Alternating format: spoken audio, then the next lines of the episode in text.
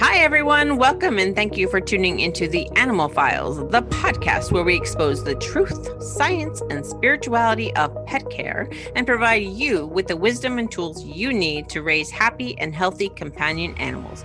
My name is Victoria, an animal spirituality facilitator and integrative energy practitioner. And my name is Miranda, an animal health technologist and pet care safety expert. Let's dive in, shall we? Today, we got a great show for you. We're going to be talking about understanding and dealing with the behaviors that your dog and your cat may be exhibiting and some of the issues that could arise as a result.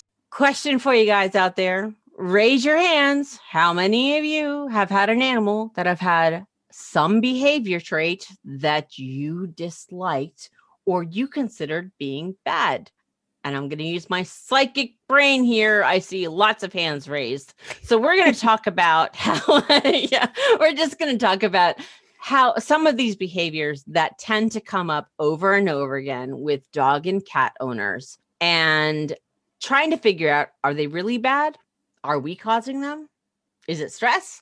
Who knows? We're going to unpack all that for you so you have a better way of dealing with your animal going forward when they do some of these things.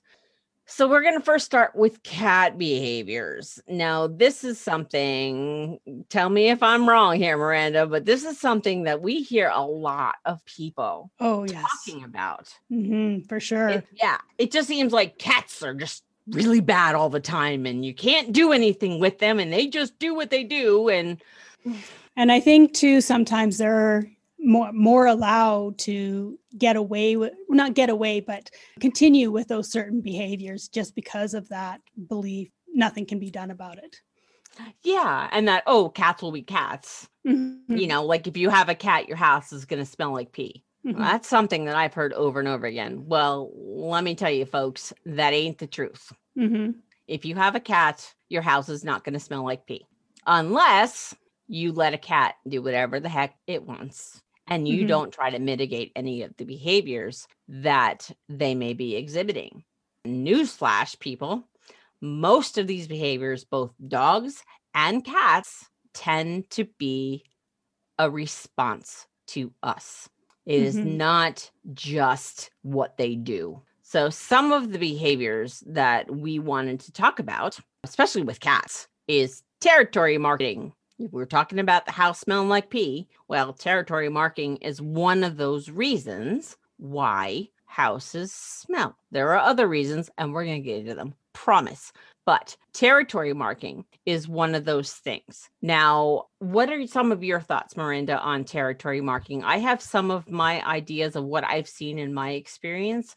What are some of the things that you have noticed? well it can be a result of stress if there are other cats in the household or if there might be something going on in the home that they're not happy with. And it can be a way of them communicating that they're they don't want whatever it is that's going on happening. The other cats in the home could be both dominant or more than one could be dominant. And so behavior issues can result because of that so that is one thing Yeah, I like that you brought in communication because almost all of these, actually, I would think all of these behaviors that we're going to be talking about today, they are all communication of some sort. And it is up to us to pay attention to our animal and try to translate what they're communicating to us. And that's the tricky part. Um, So, what are some of the other things? I know one thing with territory is when you have a cat or a dog, because dogs can do this too, that is not fixed. yes They're intact. Mhm. And the more intact an animal is, if you decide to not get your cat or your dog fixed, you're going to have an issue with some of these territory things. I know if a male hits a male cat, I'm not sure about dogs, I'm sure dogs it's the same, but if a male cat is intact well into puberty, they are going to create this territorial behavior where I'm going to mark because it's a testosterone fueled thing. This is my Mhm. spot. you're not allowed.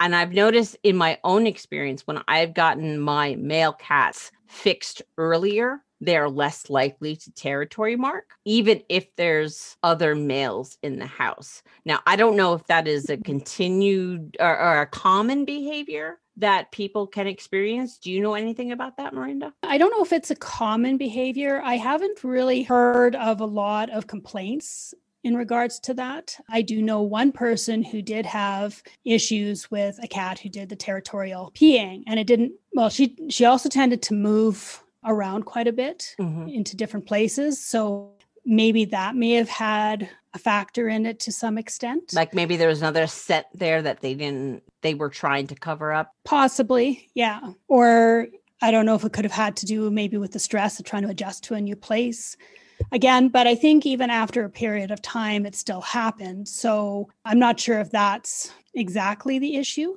but I also know that if you wait until after maturity to to get your cat fixed and it's maybe a year, 2 years old or something like that before it gets happens, they may have already started exhibiting that behavior of territorial marking ahead of time and even after the surgery that behavior can still persist even though they no longer have that testosterone actually fueling it yeah like it's a habit yeah. Yeah, they've created this habit and this is this is how they can feel comfortable in whatever space. They have to do this mm-hmm. as a, a comfort. And mm-hmm. you know, as we've talked about many times, stress is a big key factor in a lot of things. Mm-hmm.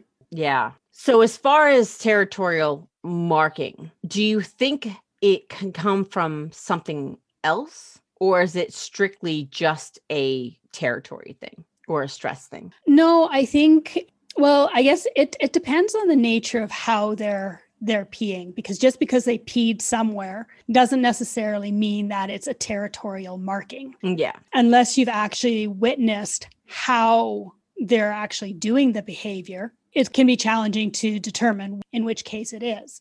Peeing in places outside of the litter box could potentially suggest that there's a health issue going on. Yeah, that's yeah, true, true, true, true you know, that could be an indication of something like maybe diabetes or kidney disease or something like that, where there tends to be a need to pee a lot more. If there isn't a litter box that's close by that they can get to easily and quickly, then they may end up having a an accident, so to speak. Yeah, or they did it intentionally because they can't make it to the litter box. I like that you mentioned that. You also mentioned how they're doing it. The one thing that I've noticed with cats is territory marking is done differently than actually peeing in the wrong spot. So mm-hmm. if you can pay attention to your animal and notice a male cat marking its territory basically is still standing on all fours with the tail up in the air and it literally sprays something as opposed to I can't make it to the litter box. So here's a nice pile of laundry. I'm going to go here where they would sit mm-hmm. down and pee. So that is a good distinction to make. So if you can pay attention to your animal, and this is why we don't really think that it's good to let animals roam large houses on their own without having any boundaries. Boundaries are good. You don't mm-hmm. want them to have full rein of whatever area they have because you will find more territorial marking if that happens. And then you're not paying attention. You don't know whether they have an illness, that's why they're peeing, whether they're spraying, or mm-hmm. whether they're just peeing somewhere because the litter box is on the other side of the house. Mm-hmm. Those are some of the things. Yeah. And another way to help identify, even if you aren't able to actually see them doing the peeing, is that typically when they're wanting to territory mark, they're going to try to spray up as high as they can mm-hmm. because generally in the wild the the pee that's up the highest is kind of like the the most dominant one. Yes. kind yep. of thing. So whereas if they're just peeing to pee, then it's much likely going to be lower on the on the floor, the carpet yeah. type of thing. Yeah, exactly. So what we're saying people is if you're if you have a cat and your cat is peeing in places that you prefer it not to pee, you need to pay attention to why they're peeing, where they're peeing and what's causing the peeing. And once you can Mhm. answer those questions, you can actually do things to help mitigate that. And we're going to get in that in the second half of this show today. But I want to really stress to you folks out there that just because a cat pees, it's not just marking its territory. It's not just peeing to be bad and be bratty. It's not just doing bad behavior. There are reasons for a cat to pee in places other than a litter box. The one thing that I also want to bring is is I wanted to touch back on the whole health issue if you find out that your cat is peeing somewhere, you need to go through your brain and say, okay, let me look at the rest of his behavior. Is there something that I need to be pay attention to health wise? Is my animal sick? Is my animal suffering from a urinary tract infection, FIC, which is feline idiopathic cystitis? Is it kidney failure? Is it some type of other issue that could be a reason for them to pee and to try to get your attention? Because as I mentioned earlier, it's all about communication, Mhm. all about communication. They're trying to tell you something or tell others something. So we're going to get more into that later, but we also want to talk about some other behaviors like um, that cats do, scratching off the furniture, knocking things off of shelves and counters and all of that. What's that about? What do you think is some of the things that might cause scratching behavior? Now we all know we've talked about it. It's actually a natural behavior. You can't you can't breed that out of a cat. But what are some of the reasons why they would scratch like your favorite couch or your favorite chair? maybe they don't have another area to scratch and maybe the fabric or whatever that it's made of is very appealing and works very well for their scratching desire scratching has two two parts to it because it's not only sharpening their nails but also it releases I don't know if it's like a, I can't remember what it's called, but like a pheromone or something like that from their pads as well. It also could be another communication thing where they maybe aren't aren't happy with some situation or they're they're trying to maybe find a way try to get our attention in some way. I do know that cats' claws actually shed. Mhm. From what I have noticed with my own cats, a lot of times the scratching behavior is a way to, I guess, speed up the shedding process to get those sheaths that are starting to come off off. Because if you notice, Mhm. and I'm sure if you paid attention, if you have cats, you probably paid attention that around where your animal scratches the most, you might see what looks like nails. Well, it's Mhm. not the nail; it's the sheath that they that they shed because their nails are constantly growing. Hence the Mhm. reason why they need to either sharpen it or, you know, I think maybe even it breaks some of the edges down so it's easier to walk. Because if Right. cat's got too sharp of claws, it's hard for them to walk. I actually had a cat that her nail, we, we used to clip her claws like every two weeks. But one time I guess we got busy and we forgot, and it went a while. And she must have done something or jumped down, and the nail went into her pat. It was so sharp, mm. and we actually had to bring her to the vet and actually pull it out and treat that because the nail Mhm. got so sharp because we weren't monitoring and clipping it, and she had no way of scratching it down. She jumped and it went right into the pad of her foot, and it was causing an Mhm. issue. I think is one of the reasons why cats scratch a lot. Yeah, I I believe that probably in the wild they would have a lot of natural sources to to scratch on. I mean, well, I guess depending on where there are, there may or may not be a lot of trees, but they would probably have a lot of natural sources anyways to to scratch on. And I think it's it is partly sharpening their claws, but also at the same time keeping them at a certain length And healthy, so that right? Yeah. so that it's healthy as well. Yeah.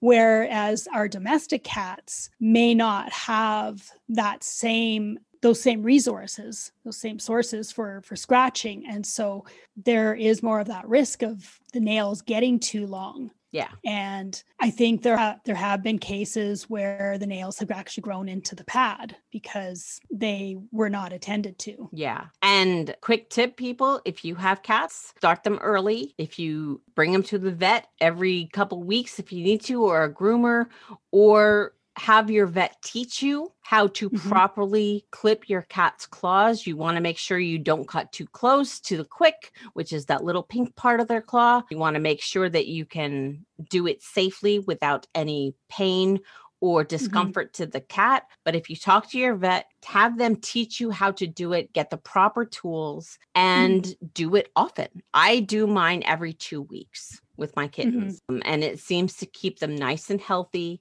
They walk well, they're not really clawing as often as they would if they weren't clipped. And it also Mhm. saves our ankles and our arms from being ripped apart because they are Yeah. a year and a half old and they're kittens. Yeah, that's definitely an additional bonus. yes. yeah. So basically, what we're trying to say is scratching of furniture, the scratching part is inevitable. So, what, you know, we're going to go into some of the mitigation that we can do as humans to help them in our next half. But just know that scratching is normal. It's not something that you can say stop and they will stop. It will mm-hmm. happen you know there are things that you can do now the last thing we want to talk about with it comes to cat behaviors is knocking things over. Hmm. that seems to be something that a lot of people deal with. I can tell you i had a cat actually i've had a couple cats that have done this where they just like in the middle of the night they're bored so they start knocking things off the dresser. They not start knocking things off tables. You know we've all seen that meme of the cat knocking things over and over and over and over. There's a reason for that. They want attention they are trying to communicate something. It is not i'm just going to be a brat and knock something over to break. So we Mhm. want to make sure that we don't misinterpret some of these behaviors as bad behaviors. This is something they do. If they're if you're not paying attention to them they're going to do stuff. Mhm. do you have any thoughts on that before we uh continue on to dogs Yeah, cats can be more nocturnal and want to do things at night when you're sleeping, but they also don't tend to sleep for long periods of time either. So, one of the, th- well, we'll get into, I, as we said, we'll get into it in a bit, but it could be boredom that's causing it. And Mhm. maybe they need to have things that they can do more of during the day so that they, or have something that they can do on their own that is going to reduce the chances of them wanting to get up on the shelves. Yeah. Uh, or you can just not put anything breakable on top. that's, that's what I've done. Um, but Yeah. we're, we're gonna get into more of that. But I just I, I just want to bring all these behaviors that these are some of the things that we're gonna be talking about.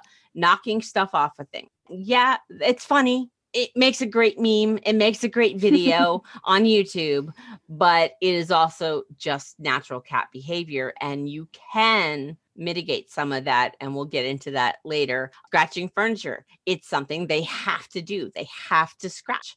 You need to provide the opportunity. You can mitigate them and divert their attention. Peeing on laundry, it's not always a bad thing. It, it's just maybe they can't hold it. They they're trying to tell you something. Put a litter box there, you know, like whatever. And then territorial marking. These are all behaviors that are natural cat behavior. They aren't Mhm. things that you can completely get rid of, but they are things that you can moderate. There are things that you can do to help that. We'll get into that. So Mhm. now let's move on to dogs. Dogs have a lot of behaviors, and some of them are very noisy behaviors. How do we, you know, you know, where do we go with that? Well, I think jumping and barking are probably the two most common behaviors that can create issues. And jumping can, it may not necessarily bother you as the pet parent, but it could bother other people for various reasons. So, jumping is generally, jumping up on a person is generally in most cases a sign of excitement Mm-hmm. they're they're showing that they're happy or that they want to that they want to greet you or that they uh, want to go to the dog park or, or something like that so those are different reasons that they could be doing it barking is well barking is like a huge communication tool for Oh, yeah. dogs. Yes, it is. yes, it is. and that can run the gamut of why they're barking. Again, it could be showing that they're excited about something, excited about seeing you when you've come home from work or school or something, or because you're playing with them. It could also mean that you have something that they they want and they want you to throw it for them so they'll bark until you do mm-hmm. and they can be persistent oh yes it could also be a territorial thing too if they're in the backyard and another dog walks by they could be warning that other dog not to get too close but it could also maybe be saying hello in some in some way. So yeah. it, it kind of depends on how, Hi, friend. how the barking Hi, is friend. done. I want to play. Yeah, yeah, exactly.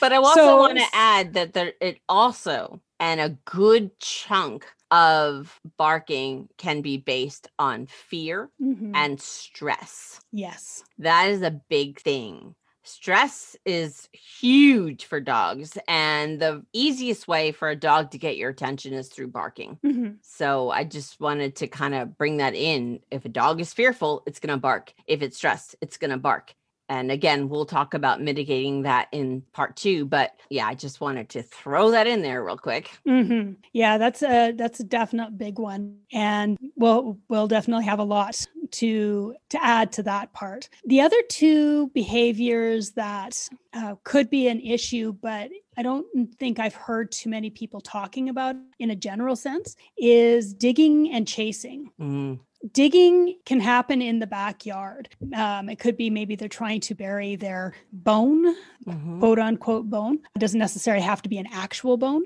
They could be bored. Oh, boredom's a big one. Yeah. yeah. Those are kind of the the big ones, but sometimes they could also be trying to to dig a hole out underneath the fence which can also yeah. relate to boredom or or anxiety as well those are some considerations. And if you have a dog that tends to escape a lot that's something to to keep in mind and consider some of the yeah. reasons that we'll talk about yeah figure out why is your dog trying to yeah. escape? Is there something you're doing? Is there something it's afraid of? It's something it's excited about? It's something it's looking for that it's not getting? There's always a mm-hmm. reason animals always have a reason for doing the things that they do. Mm-hmm. And then it kind of that kind of relates to chasing as well because we don't really have you don't really have the chasing happening in the home so much. You could potentially have herding going on. Yes. Oh yeah. yep. and you could have a dog like a border collie or something like that that could end up hurting your children and hurting like H E R D, not H U R T. Yeah. Just to clarify that and some of the reasons that that could be occurring we'll talk about in a bit as well. Chasing could be if they do escape from your home and then they go and try and chase vehicles or they go and run after a person maybe the post post office person or something. Yeah. Uh, or po- i guess delivery not post office but and why might might that occur as well yeah. and so that that could be also breed too you have a whippet yes. or a greyhound or um, some of these uh, deerhound type animals that that's what they're bred for. They're bred for chasing. Fox terriers yes. bred for chasing. Mm-hmm. They're just compelled to do it. And mm-hmm. understanding mm-hmm. the breed of the dog and trying to navigate that, making sure you have a high enough fence or a fence that goes below the ground a little bit or mm-hmm. you know whatever you can do, but understanding the animal will help you navigate these behaviors. Mm-hmm. And on the other side of that too, if if one of those types of breeds is not running like they are, were bred to do, you could end up having other behaviors that could occur mm. as a result. Yep. These are just these are some of the things and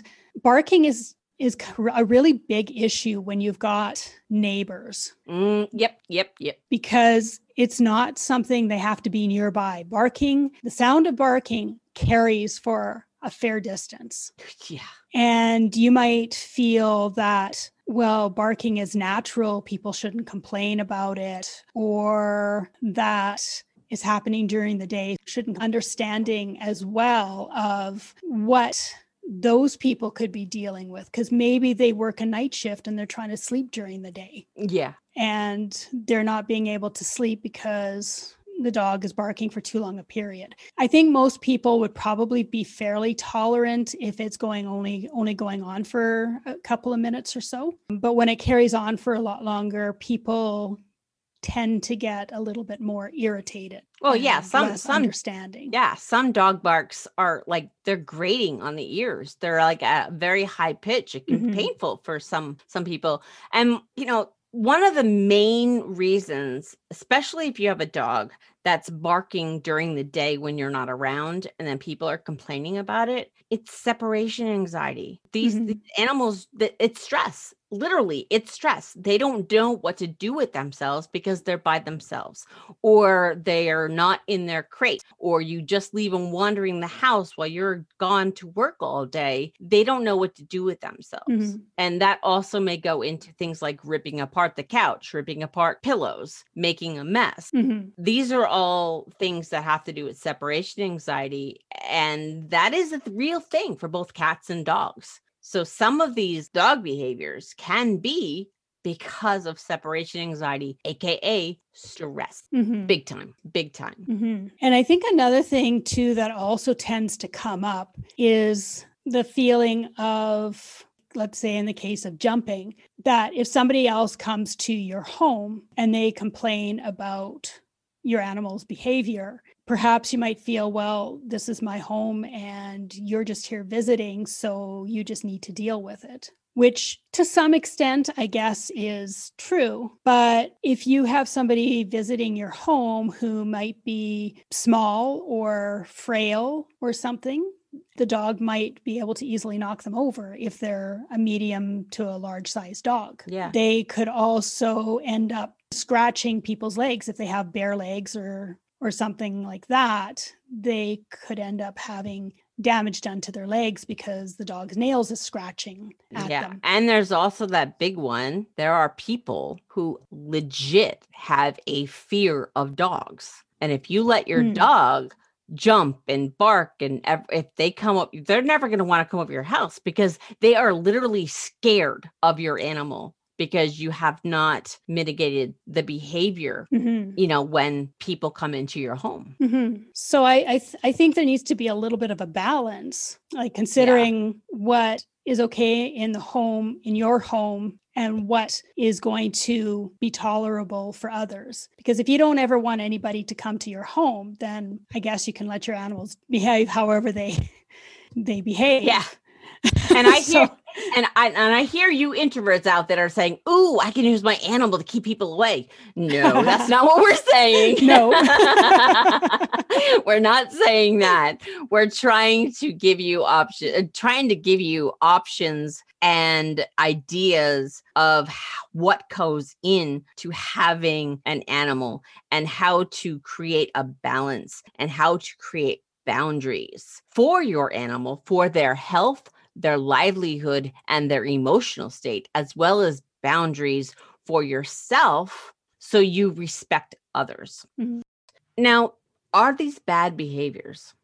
Like, really, are they bad or are they just behaviors that we have interpreted as bad? We're also going to talk about how we as humans are contributing to these behaviors, how we can mitigate some of these behaviors, and how we can really truly understand why these behaviors are happening so we don't punish too hard inadvertently without knowledge. So, are these bad behaviors? I'm going to say absolutely not. They are just behaviors. You're just interpreting them as bad. But what are you what's coming to your mind, Miranda, about these whether they're bad or good? Well, I I think that in a lot of cases humans have a certain expectation that animals should behave a certain way and they should automatically know how we want them to behave. Oh my gosh, yes. oh, they should know better. No, they don't. Anyway, okay, I'm I just about got on my soapbox, so we're not going to do that. So continue, Miranda. you know, we tend to, I think, humanize animals a lot in that we sort of think of them maybe as young children and that they automatically know right from wrong. Is what they're doing even right or wrong? And I don't think it is. I think they're just telling us in the only way that they know how that there's some some issue that needs to be addressed. Yeah, I agree. I agree. They just they just do what they know. And and so they've tried to interpret the world that they live in and they have come to the conclusion in their dog or cat mind that if I do this, I will get this response from my human. Mm-hmm. It's neither bad nor good. It just is. It's just the animal being the cat. It's just the animal being a dog. Mm-hmm. And it's up to us to figure out okay, understand what they're doing, try to interpret, to translate. And that's the tricky part. Mm-hmm. so, what can we be doing? What do you think? You know, we've said it in the past that all behaviors that our animal exhibits stems from our humanness.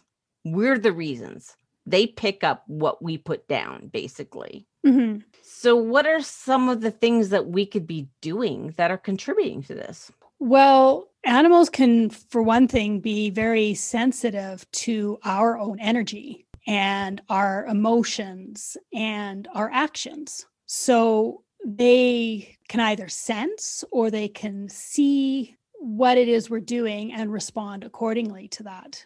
If we are maybe feeling a lot of anger or a lot of stress, anxiety, or even if it's a lot of maybe joy, could doesn't necessarily have to be a, a negative feeling. Yeah. But our animals are going to respond to that. When we're stressed or angry, they can be they won't necessarily be angry, but they're going to be stressed. And yeah. it can show up in them in a physiological way, or it can show up in the way that they behave.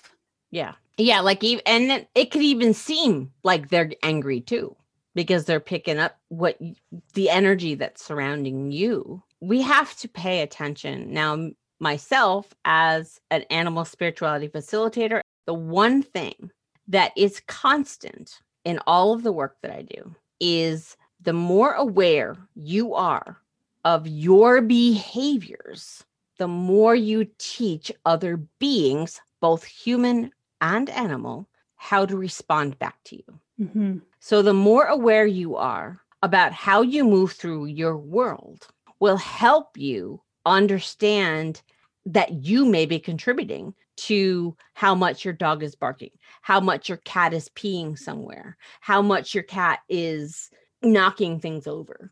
You know, if your dog is trying to escape all the time. A lot of these behaviors, that's on us.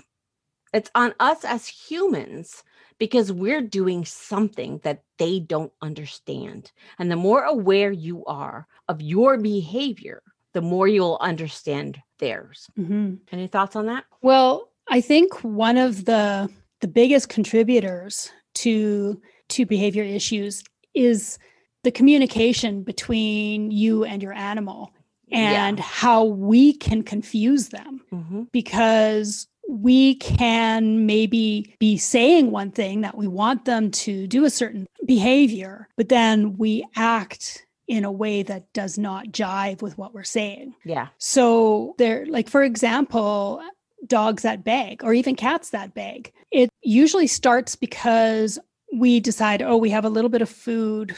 We're going to give it to them as a treat. And we give it to them while we're eating our own meal or when we're cooking in the kitchen or something like that. And then later on, they'll come to us when we're not planning on giving them something. And it could be when we're sitting at the table or wherever it might be. And they'll start begging because they're expecting you to give them something because you've done it before. But yeah. we're not thinking about that we've done it before. We're thinking, oh, well, you know, this animal is behaving badly and they shouldn't be begging and we need to stop them from doing that but at the same time as as we're trying to punish them to stop them from doing it we're still on the side or somebody may be on the side in the family is giving food as a treat at some point. Yeah. So then we're causing this confusion. Yeah. And we talked about this. Do not give your animal people food. Just don't. And then you would end up not having that much of an issue because animals associate. If you're sitting at a table and you gave them food a couple times, then every time you sit at that table, they're going to associate that with food. hmm So, again, being aware of your behavior will help you understand what you may be doing to contribute to some of their behavior. Mhm. So, how do we mitigate? How do we mitigate? We know that we create these issues. I mean, we teach them how to behave.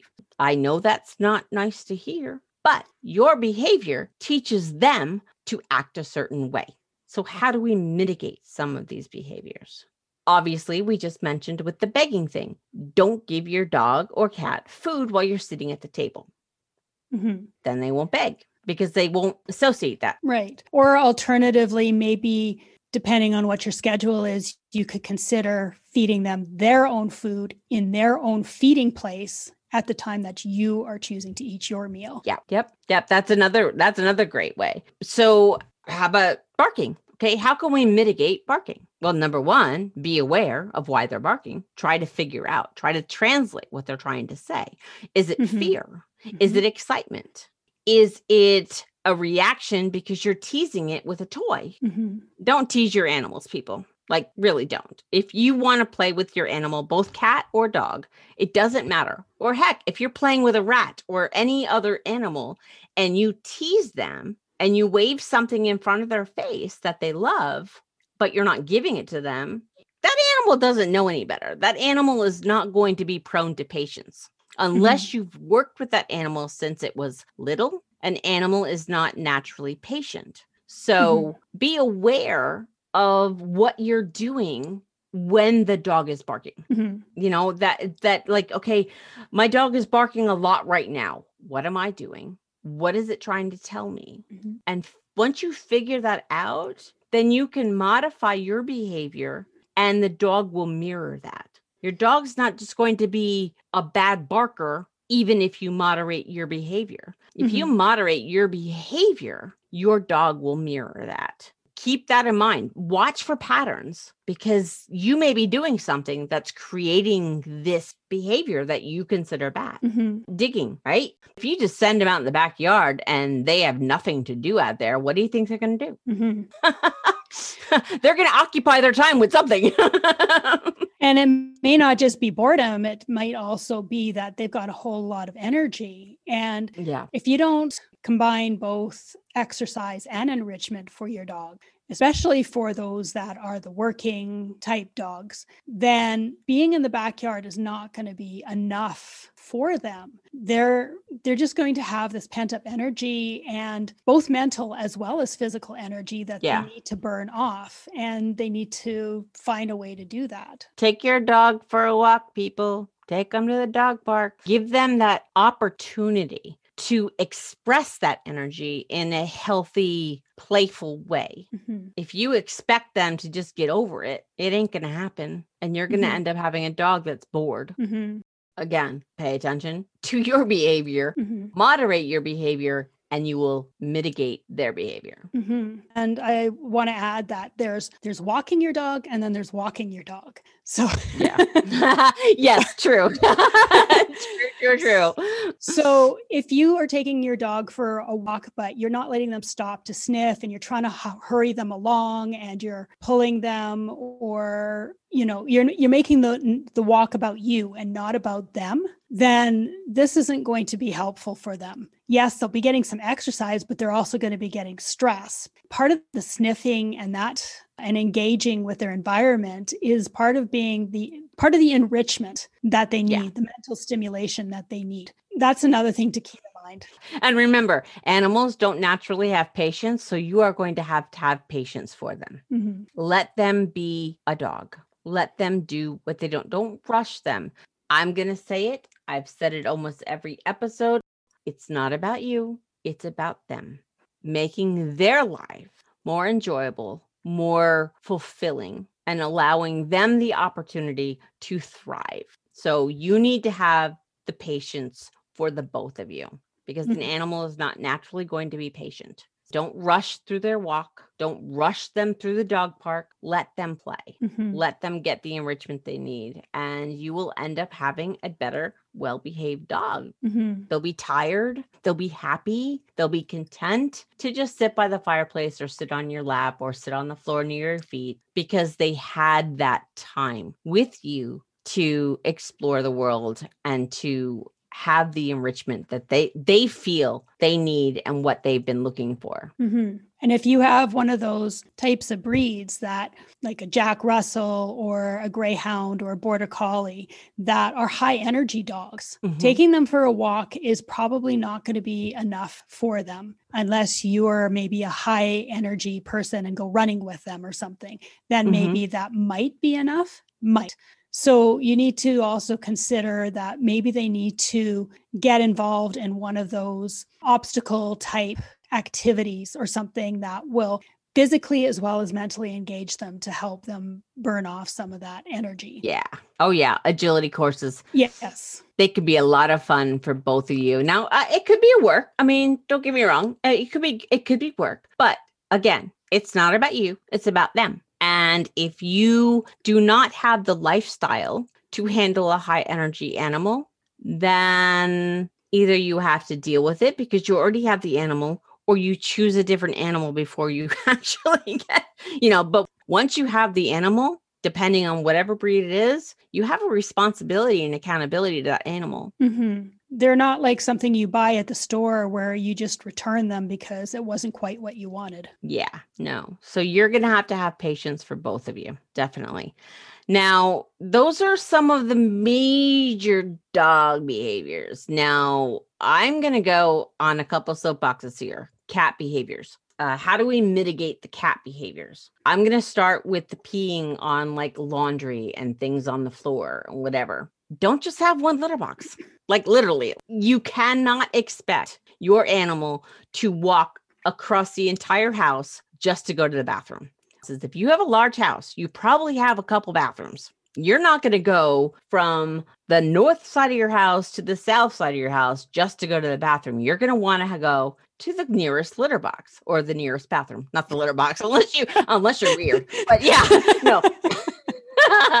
but your cat is not going to want to do the same. Your cat is much smaller than you. It takes it a lot longer to go across the whole house to get to its litter box. I have heard the rule of thumb is have one more litter box than you have cat or cats. Yes. So if you I've one too. cat, you have two litter boxes.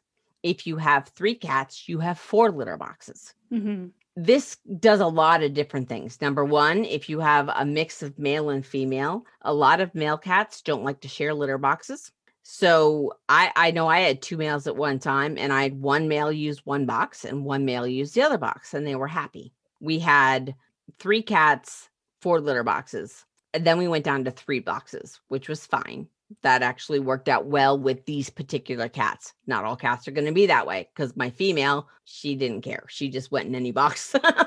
but the two males like to like to have their own individual box. But definitely have extra boxes. If you don't have the space to have three litter boxes, if you have two cats, then at least have two large litter boxes in different parts of your house. So the cat does not have to walk a relative mile to get to its litter box because sometimes they can't hold it and they're just going to go in the nearest place that they see. That's the one that's one way to mitigate peeing on laundry and peeing on stacks of things. The second thing, keep things off your floor. If they don't have the space to pee, if they don't see something that looks appealing, they're not going to pee. Mhm. If it doesn't look like a litter box, they won't pee unless they've learned spite. And we can get into that eventually. Yeah. Cats aren't naturally spiteful, but they can learn spite. Mhm. But if you keep things off your floor, you will have less issue of animals peeing in places that you don't prefer. Mhm. Yeah, they generally prefer softer substrates to harder substrates. So they're not likely to just go directly on the floor.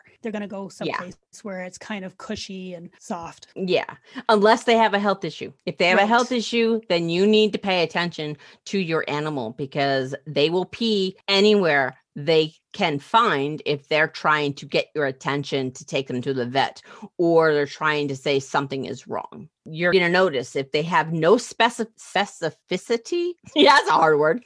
If they have no preference, if they have no preference to where they're peeing, then there's a very good chance that there's a health issue. If they Mhm. are peeing only in piles of things, then that is a litter box issue. Mhm, Add more litter boxes or put a litter box where they pee the most. mhm. And the other things that could be um, surrounding the litter box too is maybe they don't like the type of litter that you're using. They could be particular about that. That's a good one. Yeah. I mean, that there might be some of those people, uh, some of those people. Yeah, animals are people too. Um some of those animals that are really really super picky and a Mhm. good majority aren't going to be as picky except for the cleanliness. Make sure your litter boxes are clean. Mhm, the cat does not want to go to the bathroom in filth. They just don't. So make sure your Yeah. litter boxes are clean. That's another thing. Yeah there's a lot of things that you can do to Yeah. mitigate them peeing in places that they're not supposed to territory marking might be a little bit different but pay attention to why they're territory marking. Um, is it because they got fixed too late? Is it because there's another animal that's dominant in the house and they feel the need? If there is then you just may have to not necessarily deal with it but maybe make the efforts to have products in your house to help destroy the enzymes in the urine so you can mitigate it that way. An animal will keep peeing in the same place over and over again if the smell's there. If you can use a product to disintegrate that smell like an enzyme cleaner that will Mhm. actually break down the urine smell then you can slowly ease them away from that spot. And there's ways. And then hopefully you know it eventually will calm down and you can you know i guess find a working relationship. Mhm. Now do you have anything to add about that because i want to talk into knocking stuff off of things that's actually Yeah. nothing. um do you have anything about the peeing and the laundry the territory marking No, not really too much. Anything else to add to that? all right well scratching your furniture we did talk about having cat trees right Yes. So there's there's a couple of things you can do a cat tree or just scratching post. It doesn't have to necessarily be a tree, but there's also those cardboard scratching pad things that you can get as well. Those those kind of things you still would need to find a way to try to anchor it some way. Otherwise it's just going to to move around every time they try to scratch. So yeah. but those are really good ways. And it's like if you can train them to to use that when they are young before they even start looking at the furniture because even if you start them later and they've already started scratching on the furniture you may still have difficulty trying to stop them from scratching the furniture as well. Yeah because they they just learn. They learn their habits and you know there's just so much you can modify but it can be modified yeah and you can use things like honeysuckle or catnip to help encourage them to go where you want them to go Yeah. Ooh, honeysuckle. I wouldn't mind that. I, that's my favorite flower. I love that. Um, I mean, good to know. Good to know.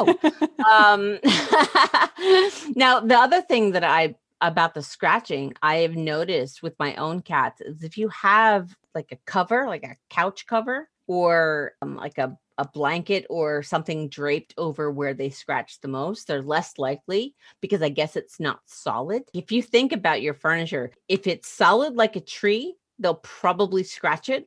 But if it's if you got something hanging over it, it may not be as appealing. Mhm. So that's something that I've noticed in my own house that if I put a cover or draped a blanket over the corner of a chair, they were less likely to continue scratching on that because it wasn't as appealing because it moved. and- yeah. And you can add to that too that there are sprays you can get that don't smell very good. And Mm. that could be another way to help discourage them. Like as long as it's not going to damage the fabric or Yeah. furniture, you can try that as well. Yeah, always test a part of your co- your couch if you're going to be your chair if you're going to be using that. Um, but yeah, there's a lot of things on the market. Uh, they may not work for every animal, but they will work for um, a good majority of them.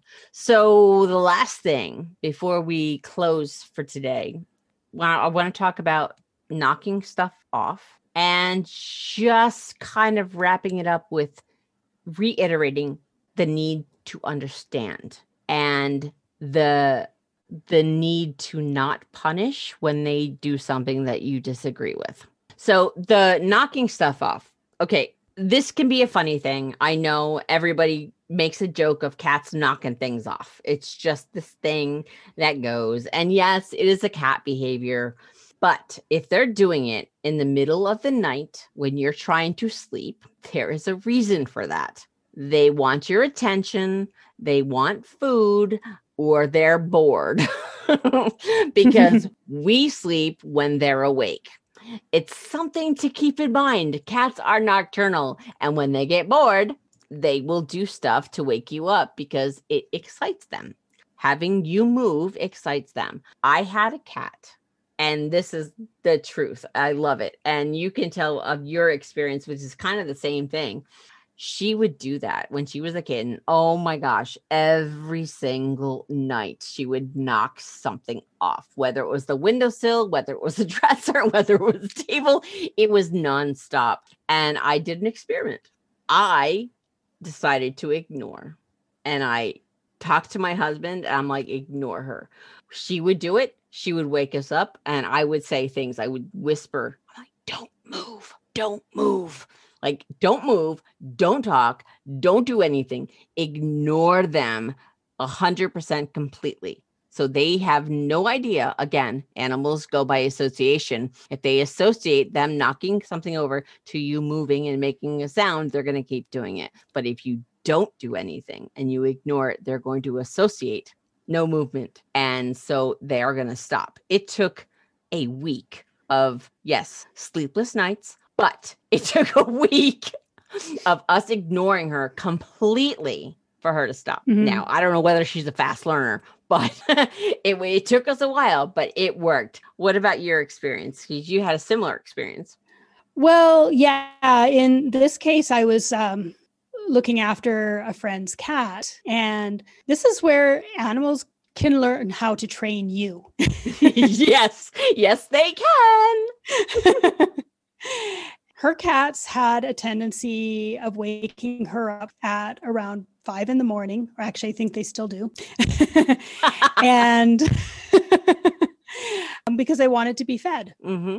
So when I was looking after her cats for a little a few days, tried to do that with me. And I was like, no, I'm not getting up at five o'clock in the morning. Like, you can wait. You can wait a couple more hours. Yep. You can wait. You can wait. so I I ignored them. And then after a, a couple of days, they didn't bother me. And I could just feed them when I got up. So yeah. Animals are trainable people even when they do some of these things, they are trainable. Um, and we are also trainable, as Miranda mentioned. Cats will train you. They will. Dogs will train you. If they get a reaction that they're looking for, they're going to keep doing it. So, mm-hmm. again, to kind of put the period at the end of this show today, the key word is understanding. Why mm-hmm. are they doing it? What are the patterns that are coming before and after? What are you doing to create the situation? What are their needs? Are they sick? Are they bored? Are they have too much energy? What is? Are you teasing them? Are you not giving them what they want and they just keep bugging you? Like, really understand every facet of why mm-hmm. an animal is behaving a certain way. Now, granted, they're animals, we're humans, we think differently. So, again, don't humanize your animal because they're not thinking the way you do. But if you pay attention, you will see why.